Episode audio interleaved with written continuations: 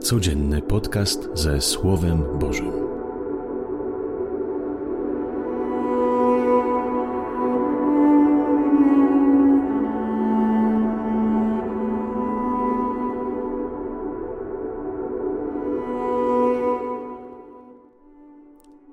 Z Ewangelii według świętego Marka. Jezus wyszedł znowu nad jezioro. Cały lud przychodził do niego, a on go nauczał. A przechodząc ujrzał Lewiego, syna Alfeusza, siedzącego na komorze celnej i rzekł do niego, pójdź za mną. Ten wstał i poszedł za nim. Gdy Jezus siedział w jego domu przy stole, wiele celników i grzeszników siedziało razem z Jezusem i jego uczniami. Wielu bowiem było tych, którzy szli za nim. Niektórzy uczeni w piśmie spośród faryzeuszów Widząc, że jest grzesznikami i celnikami, mówili do jego uczniów: Czemu on je i pije z celnikami i grzesznikami? Jezus usłyszawszy to, rzekł do nich: Nie potrzebują lekarza zdrowi, lecz ci, którzy się źle mają. Nie przyszedłem, aby powołać sprawiedliwych, ale grzeszników. Oto słowo Pańskie. Chwała Tobie, Chryste. Spójrzmy, kochani, najpierw na postać faryzeuszów. Pamiętajmy zawsze, że Ewangelie to nie jest przede wszystkim księga historyczna, ale księga teologii. To dzisiaj się wydarza, to co czytamy. I to, co się dzieje w Ewangelii, chce Jezus także uczynić z nami. Ale te wszystkie osoby, które jakoś tak w negatywnym świetle przedstawione są w Ewangelii jak faryzeusze, to też nie są tylko hist y, postaciami historycznymi. Pewnie, że oni byli, ale to też są postacie dzisiejszego światu, świata i ta postać może być ja i możesz być nią ty. Zobaczcie, już od wczoraj widzimy, jak faryzeuszom nic nie pasuje.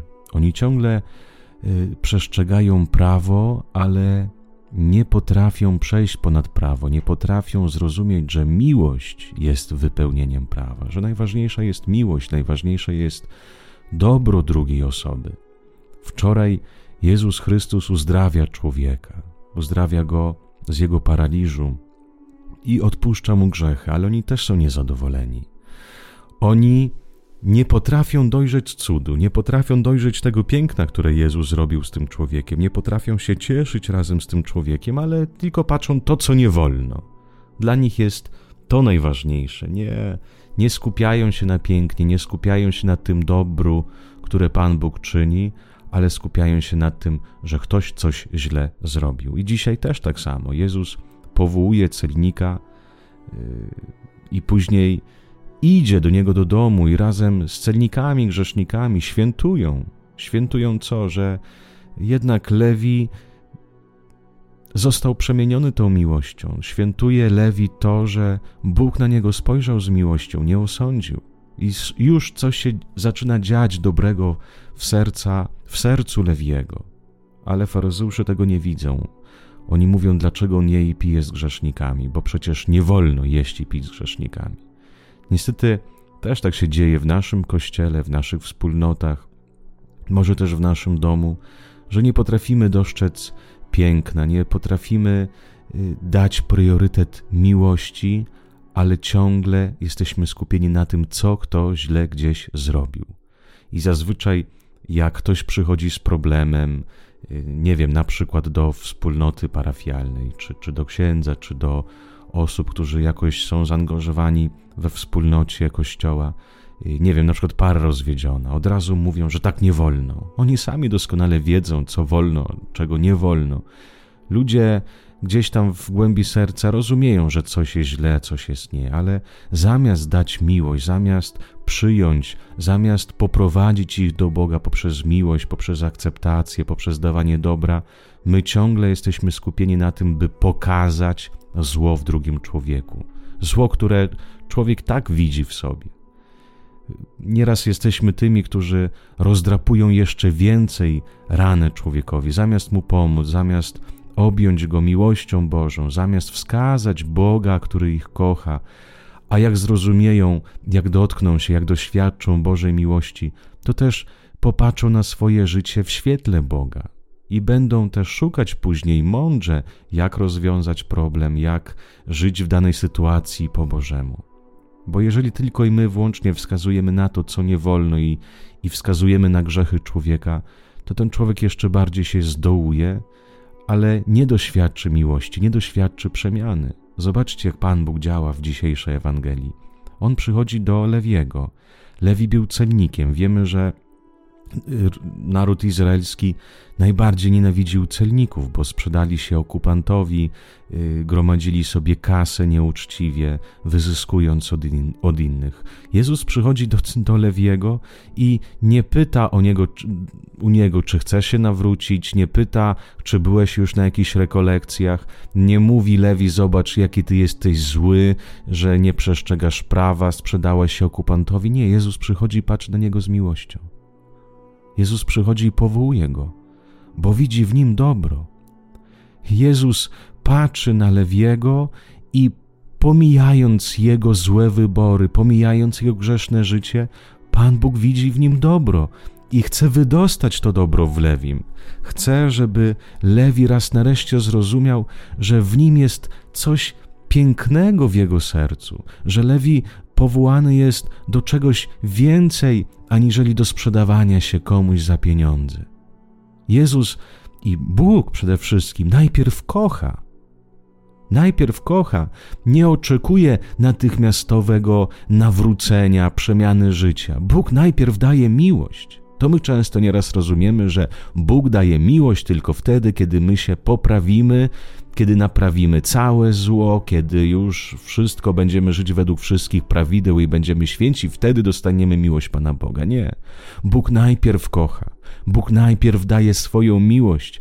Bóg daje swoją dobroć mi, człowieku grzesz, grzesznemu. Po co? Kiedy człowiek zrozumie, że jest kochany i w tym świetle tej miłości zobaczy na swoje życie i spojrzy tak na swoje rany, spojrzy na swoje grzechy, ale w świetle tej miłości, tylko po doświadczeniu tej miłości. Spojrzy na, co, na to, co spitolił w swoim życiu i zobaczy swoje rany, zobaczy swoje grzechy, będzie umiał się przyznać do nich, ale uwaga, ale będzie wiedział, że jest kochany i że jest przebaczony. Będzie wiedział, że Bóg go kocha takim, jakim on jest. I wtedy się zaczyna nawrócenie, i wtedy się zaczyna przemiana, bo Ty wiesz, że nie ma nic najpiękniejszego, jak żyć według tej miłości Bożej, że nie ma nic najpiękniejszego, jak przyjąć tą miłość i zacząć żyć według mądrości Bożej, bo tylko Jego droga prowadzi do szczęścia, ale żeby to zrozumieć, trzeba tego doświadczyć. I dlatego Jezus spotyka się z grzesznikami, celnikami, jeszcze nie nawróconymi, uwaga, je z nimi i pije, przebywa z nimi. Po co? By dać im swoją miłość, by pokazać, że oni nie są przekreśleni, by pokazać, że Bóg od nich się nie odwraca, ale ich kocha. Ta miłość rzeczywiście jest marnotrawna, Boża. Ona rozdaje wszystkim swoją dobroć. I właśnie dzięki tej miłości ludzie grzeszni zaczynają powoli, powoli wchodzić na drogę światłości, na drogę miłości. Panie Jezu, jak często myślę, że Ty mnie kochasz za moje zasługi, ale jak patrzę na moje życie, to wtedy siebie pytam, co dobrego takiego uczyniłem, żebyś mnie kochał? Jakieś małe, drobne czyny. Ale ile więcej zła jest we mnie – nienawiści, złości, gniewu, ile wykorzystania drugiego człowieka. I z dnia na dzień, czytając Twoje słowo, rozumiem, że Ty mnie kochasz, że nie muszę się Tobie przypodobać, by dostać Twoją miłość. Nie muszę coś robić, by Twoje serce zostałoby otwarte dla mnie. Ty mnie kochasz. Panie, wiem z własnego doświadczenia – że właśnie ta Twoja miłość bezwarunkowa pomaga mi wzrastać. Ta Twoja miłość bezgraniczna, która nie patrzy na mój grzech, pomaga mi zmieniać moje życie. pomaga mi się z dnia na dzień stawać się tą miłością dla drugiego człowieka.